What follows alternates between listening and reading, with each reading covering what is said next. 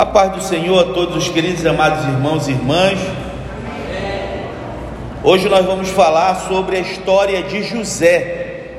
Vamos extrair algumas lições aqui a respeito da vida de José, sobre as dificuldades, sobre os sonhos de José, vamos falar aqui, e sobre as perseguições que ele enfrentou sobre isso, e principalmente sobre as promessas que Deus havia feito na vida de José. O texto que nós vamos usar é Gênesis 37, versículo 28. A Bíblia nos diz assim: E passando os mercadores midianitas, os irmãos de José o alcançaram e o tiraram da cisterna e o venderam por 20 ciclos de prata aos ismaelitas. Estes levaram José ao Egito. Irmãos, entre as promessas de Deus e suas concretizações, há um tempo de espera e geralmente uma longa e difícil estrada a ser percorrida. E é sobre isso que nós vamos falar aqui, essas lições que nós extraímos da vida e das dificuldades que José enfrentou. Mas para que você precise, para que você comece a entender essa história linda, você precisa saber que José ele foi amado e também foi odiado dentro da sua própria casa. E isso acaba refletindo muitas situações que continuam existindo até hoje. A Bíblia nos diz em Gênesis 37:3, diz assim: Ora, Israel amava mais a José que a todos os seus filhos. Vou repetir: Israel era o nome novo que foi, que foi dado a Jacó.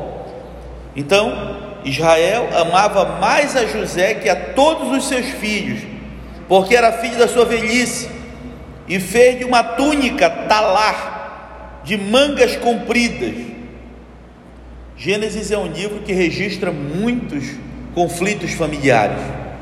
Nós vemos conflitos familiares na vida de Caim e Abel, nós vemos na vida de Ismael e Isaac nós vemos na vida de Esaú e Jacó, e agora entre José e seus irmãos.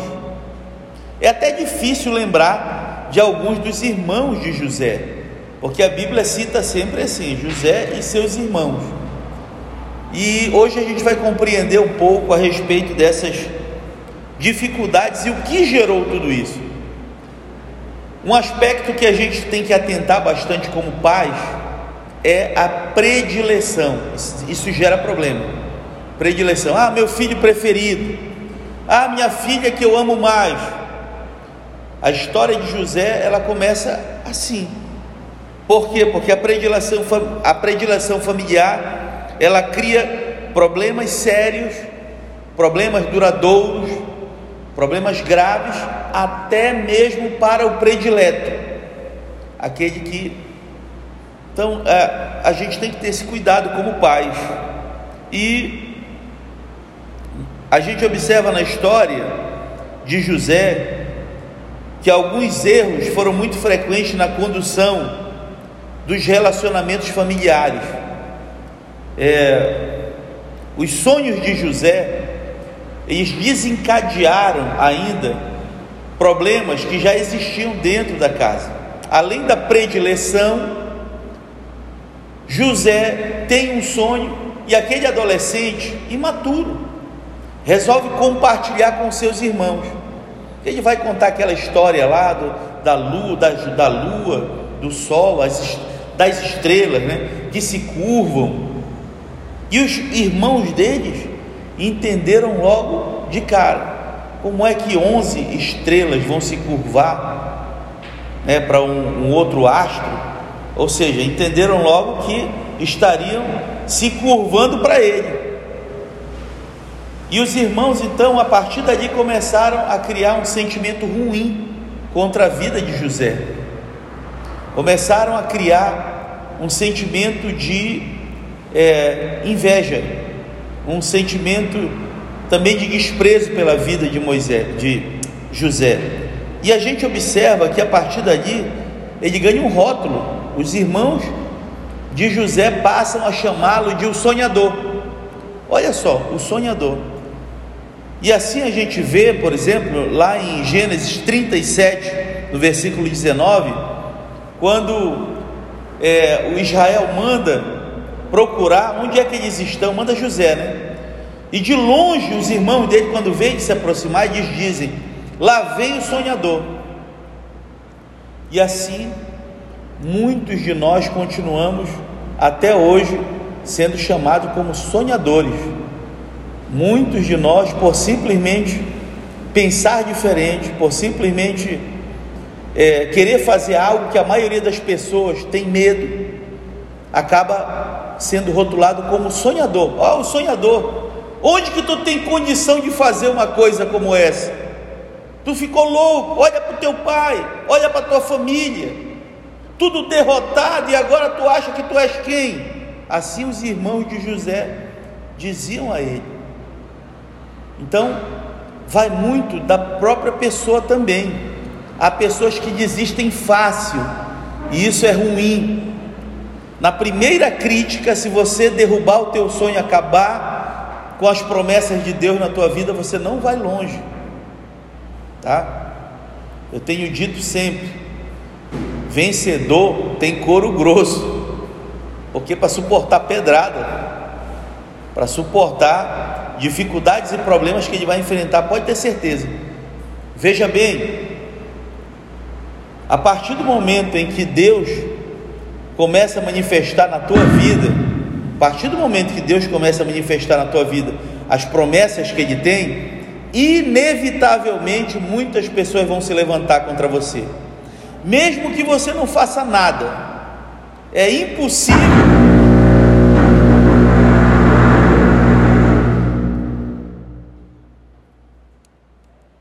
É impossível ser amado por tantas pessoas sem ser odiado por um pequeno grupo delas. Ok? Então eu peço que cada um dos irmãos saiba enfrentar determinadas circunstâncias, não desista dos seus sonhos de maneira fácil.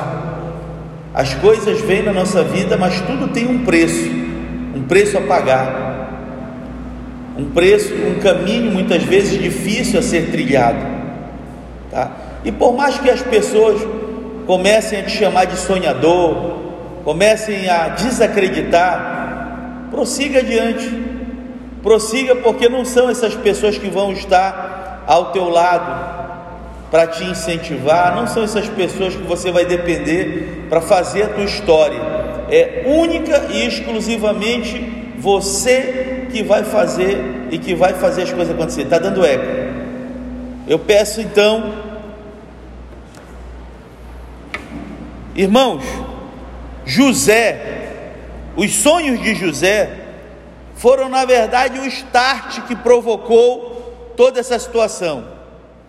A gente observa que, a partir do momento em que ele conta o seu sonho, os irmãos começam a desenvolver é, um, características, é, sentimentos ruins em relação a José.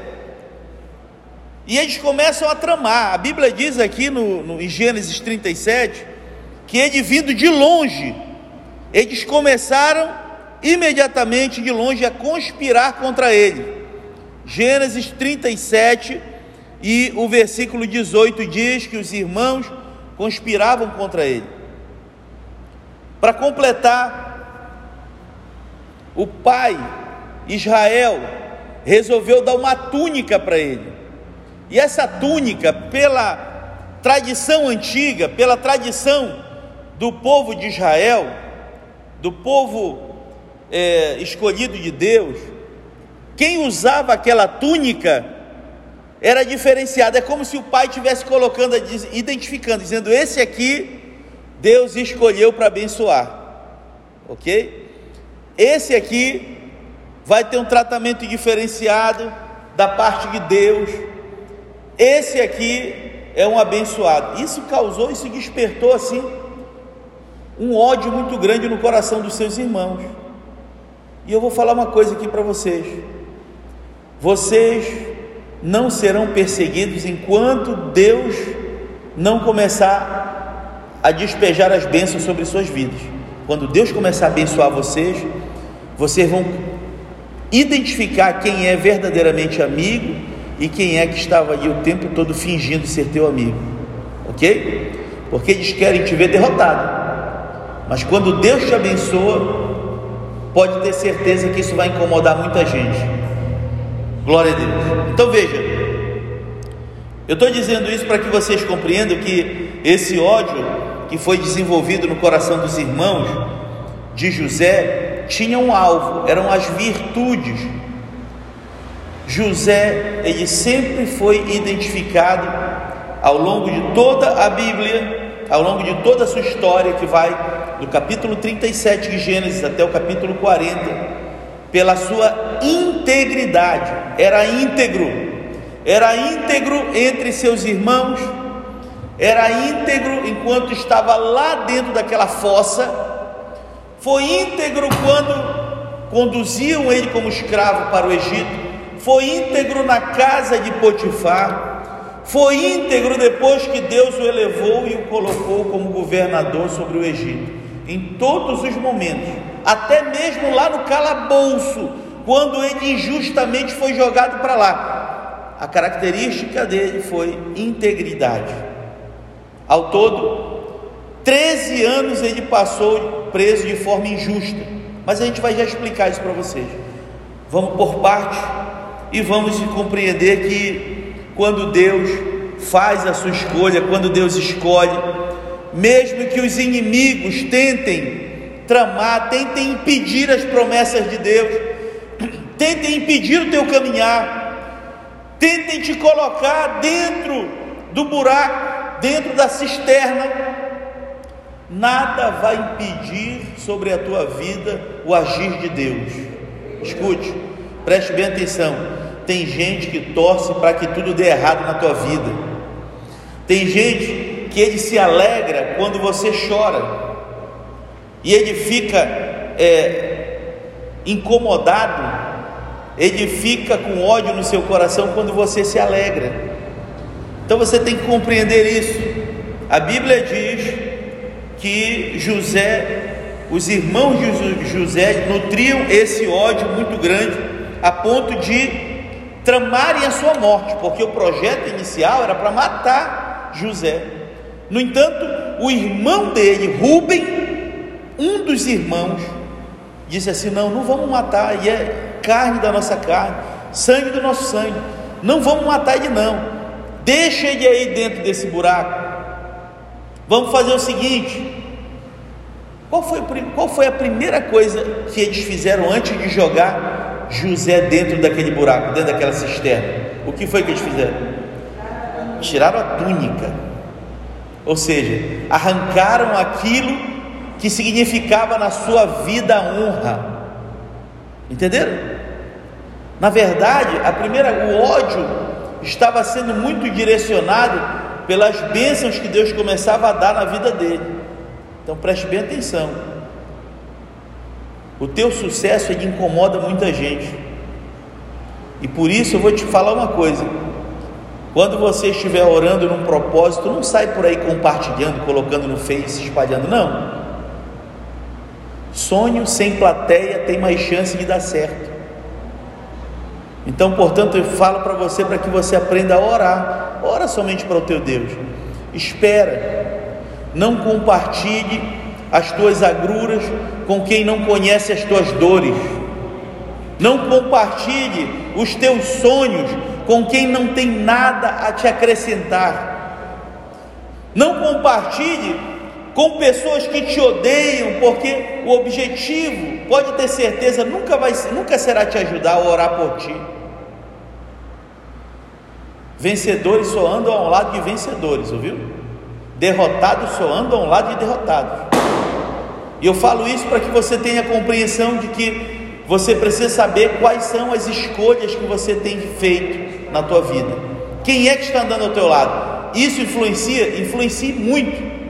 Se você está andando ao lado com uma pessoa negativa, que está te dizendo o tempo todo: tu não vai conseguir, tu és o derrotado, olha para ti. Na verdade, o que aquela pessoa faz quando diz isso é dizer: tu não pode passar de mim, tu não pode ser melhor do que eu. É isso. É simplesmente isso.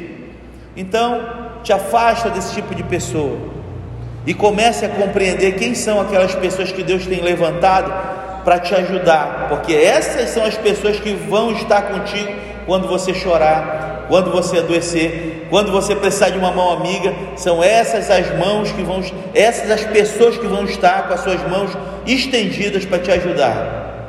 OK? Você não vai achar essas pessoas quando você estiver na fartura. A mesa farta, ela atrai gente falsa. A mesa farta, ela atrai amizades interesseiras a gente só consegue identificar quem verdadeiramente é o nosso amigo é no deserto. É no deserto, quando todo mundo vira a costa, é que você vai conhecer quem é o teu verdadeiro amigo. Às vezes aquele que você nem valorizou direito. Às vezes aquele que você nunca deu atenção. Ah, porque ele é muito simples, porque ele é muito humilde. Mas é essa pessoa que tem um valor inestimável dentro do seu coração. É essa que você tem que valorizar. A gente está fazendo errado está valorizando quem nos desvaloriza e desvalorizando quem nos valoriza. Aprenda a dar o verdadeiro valor àquelas pessoas que verdadeiramente estarão ao teu lado quando você precisar. Glória a Deus. Às vezes nas tribulações nós esperamos receber apoio de quem está perto, de quem está próximo, mas você não sabe que essas pessoas muitas vezes agem com falsidade em relação a você. E você vai receber apoio de quem você menos espera. Você vai receber apoio em meio à tribulação de pessoas que você nem imaginava. Valorize essas pessoas. Aqui nós vemos uma história que foi desenhada pelos irmãos de José. Para tentar justificar o sumiço de José, eles têm que criar agora uma história e criam uma história macabra. Quando, quando os ismaelitas vão passando em uma caravana rumo ao Egito, os irmãos tiram agora José nu de dentro daquele, porque ele estava sem, sem túnica, humilhado, dentro do buraco. E é assim que muita gente quer te ver: humilhado, desonrado, dentro do buraco vendido como escravo. Olha o que um dos irmãos diz, Judá. O que é que a gente ganha matando o nosso irmão? Vamos ganhar um lucro em cima dele. Vamos vender ele, que pelo menos a gente ganha alguma coisa. E agora vamos criar uma mentira. A gente mata um cabrito, pega essa túnica dele bonita, joga sangue e vai com o nosso velho pai para dizer para ele: olha, um animal feroz, selvagem matou o nosso irmão. Está aqui, olha, vê se essas vestes aqui não são do teu filho querido. E diz a Bíblia, e assim eles iriam acabar com os sonhos de José. Olha o que eles queriam. Queriam destruir o sonho de José. E eles dizem assim: vamos ver como é que vai ficar agora o sonhador achavam que estavam matando, achavam que estavam destruindo os sonhos, quando na verdade tudo fazia parte de um projeto de Deus para levá-lo para um lugar onde Deus iria honrá-lo. José entra como um adolescente escravo no Egito. E ninguém poderia imaginar que alguns anos mais tarde ele, aquele escravo humilhado, vendido pelos seus próprios irmãos, e agora tido como morto para o seu pai, iria ser honrado por Deus como governador do Egito. Olha como Deus faz.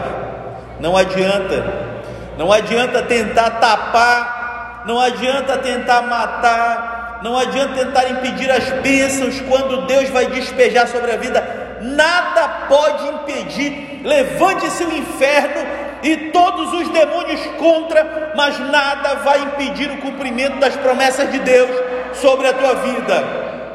Glória a Deus.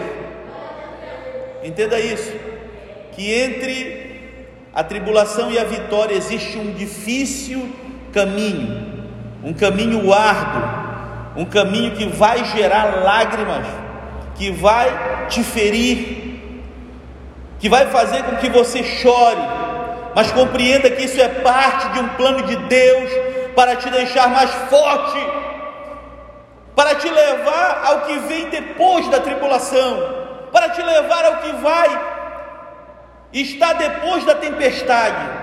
A maioria das pessoas só consegue enxergar a tempestade, mas Deus te dá visão para enxergar o que vem depois da tempestade. A vitória, a bonança, a conquista, a vitória. Glória a Deus, aleluia. Então veja, lá no Egito, agora veja, ele foi vendido a primeira vez para os ismaelitas por 20 ciclos de prata. Depois os ismaelitas chegam ao Egito a capital do império gigantesco, e lá vendem para quem? Para o braço direito de Faraó, o comandante da guarda real.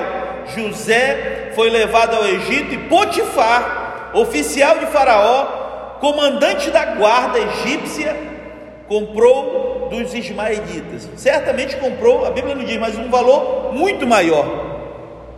José foi vendido pela primeira, pela segunda vez pela segunda vez agora, e José vai para dentro da casa de Potifar e lá se mantém íntegro.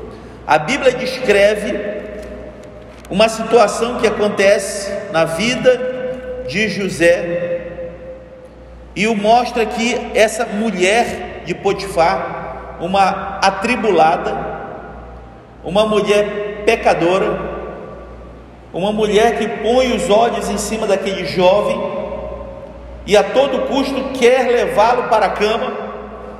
E sabe qual é a resposta? A resposta desse jovem, a resposta do jovem é bem firme. E ele diz: O que, por que eu teria que cometer um pecado deste tamanho contra Deus? Aqui dentro me foi permitido tudo, não me foi vedado nada, a não ser em relação a você. Por que eu cometeria um pecado deste tamanho contra Deus? Veja só, por que desonraria o meu patrão? Olha os princípios, você entendeu? A mulher está lá chamando, e a Bíblia diz que era dia após dia, uma insistência contínua. E a Bíblia diz que ele era firme na sua convicção: não, não e não. Enquanto o comandante da guarda real estava nas suas funções, a mulher de Potifar estava lá dando em cima daquele jovem, um jovem bonito, um jovem cheio do Espírito Santo, um jovem que não cederia a nada.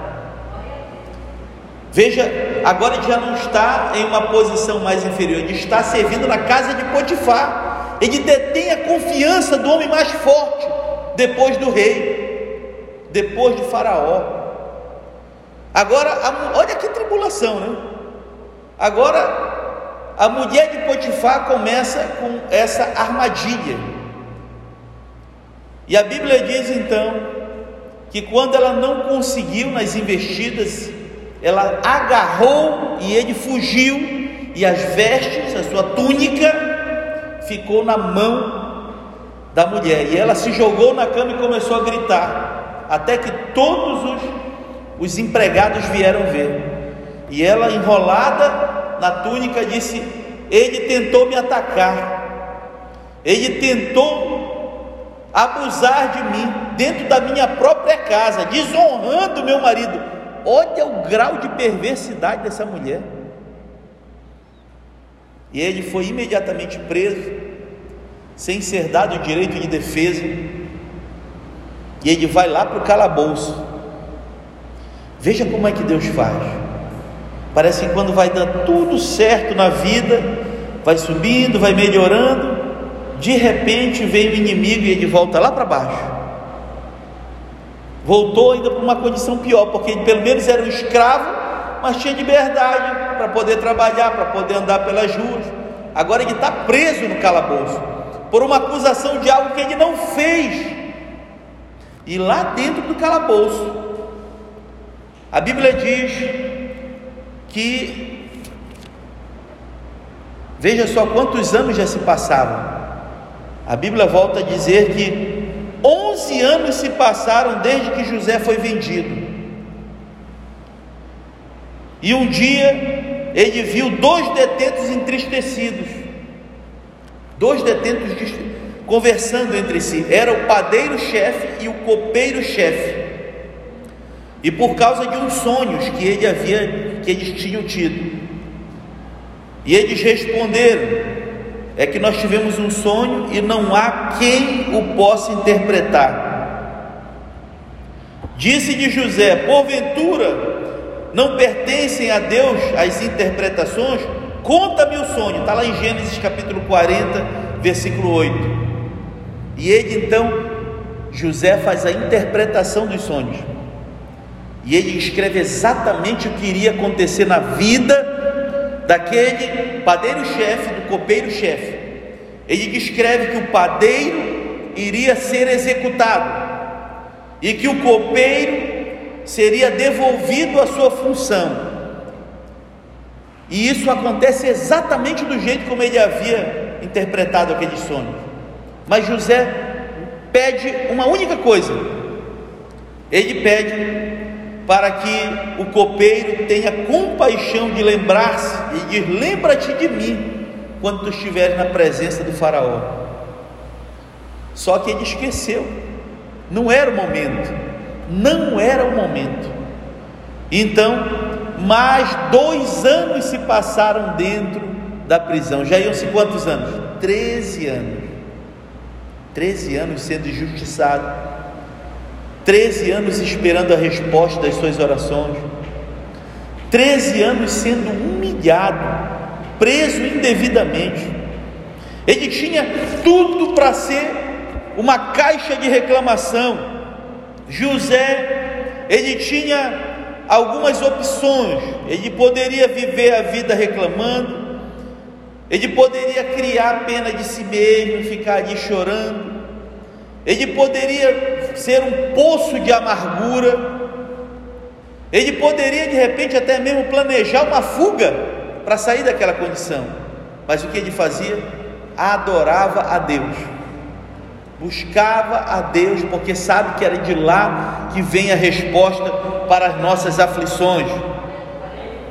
Em nenhum momento nós vemos José se entregando para o ressentimento, para a depressão, ou para autopiedade. É, nós vemos pelo contrário, alguém determinado a buscar a Deus e alcançar a sua vitória. Quando a situação for boa, desfrute-a. Quando a situação for ruim, transforme-a. Quando a situação não puder ser transformada, transforme-se. Porque há situações que vem não para acabar com a tua vida, mas para permitir que você se transforme, que você des descubra potencialidades que você nem sabia que tinha. O mesmo o mesmo ideograma chinês para crise é o mesmo ideograma para oportunidades. Porque eles compreendem que é na crise que surgem as melhores oportunidades. Mas muitas pessoas que não conseguem compreender acham que a crise vem para matar, para destruir, para acabar com a gente. Crise na vida do crente vem para deixá-lo mais forte. Crise na vida do crente vem para se transformar em lição, para te dar passos maiores. Deserto na vida do crente não é cemitério, é escola de aprendizado. Glória a Deus. E é isso que Deus quer para a tua vida. Transforme o de mão em limonada. Aprenda a extrair das piores lições algo produtivo e edificante para a tua vida. José, nós vemos aqui que José estava sendo injustiçado pelos seus irmãos, estava sendo injustiçado por aqueles ismaelitas que o levaram como escravo, estava sendo injustiçado dentro da casa de Potifar, quando ele foi acusado indevidamente, mas não não entrou em depressão. A Bíblia, em momento algum, descreve ele em depressão, ou amargurado, ou cheio de rancor, ou com o coração cheio de vingança contra os seus irmãos. Nada disso. A próxima edição que nós vamos estudar, nós vamos ver a, o reencontro dele com seus irmãos. Você vai ver o que aconteceu na vida de José. Será que José foi vingativo? Mandou matar os seus irmãos? Não. José era outro. José era aquele que pega o limão e transforma em limonada. Não. José compreendeu que aquilo tudo fazia parte de um projeto de Deus. Sempre fez parte de um projeto de Deus para o abençoá-lo, para levá-lo a lugares maiores. Portanto, meus irmãos, se você está no deserto, não murmure se você está no deserto, compreenda que depois do deserto vem a vitória. Louvado seja o nome do Senhor Jesus. E eu quero finalizar aqui pedindo a cada um dos irmãos que possamos extrair dessa edição maravilhosa da vida de José lições edificantes para a nossa vida. Nós possamos aprender com José que apesar das dificuldades, apesar das tribulações, apesar das perseguições, apesar das calúnias, das injúrias, você tem um Deus maior que sempre vela por ti, que sempre estará ao teu lado e não vai te abandonar. E é no momento certo. É, nós vemos aqui que José esperou quantos anos? Treze anos esperando a sua bênção. Quanto tempo você tem buscado?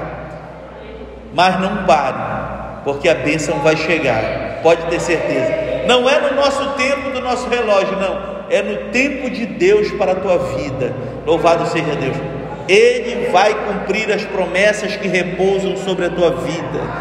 Ele vai te segurar pela tua mão, vai te tirar de dentro daquela cisterna.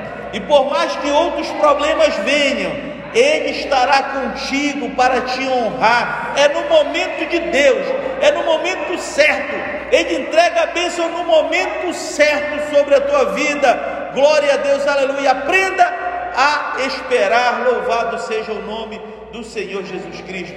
Mas os que esperam no Senhor renovarão as suas forças, subirão com asas como águia, correrão e não se cansarão, caminharão e não se fatigarão. Glória a Deus. Aprenda a esperar no Senhor com humildade Aprenda a esperar no Senhor, porque é dele a escolha o momento certo para te tirar dessa tribulação e para te mostrar que ele sempre teve o controle de tudo sobre a tua vida. Glória a Deus, aleluia. Humilhemos debaixo da potente mão de Deus, para que a seu tempo, a tempo de Deus, ele vos exalte. Louvado seja o nome do Senhor Jesus. Que Deus vos abençoe em nome do Senhor Jesus. Amém.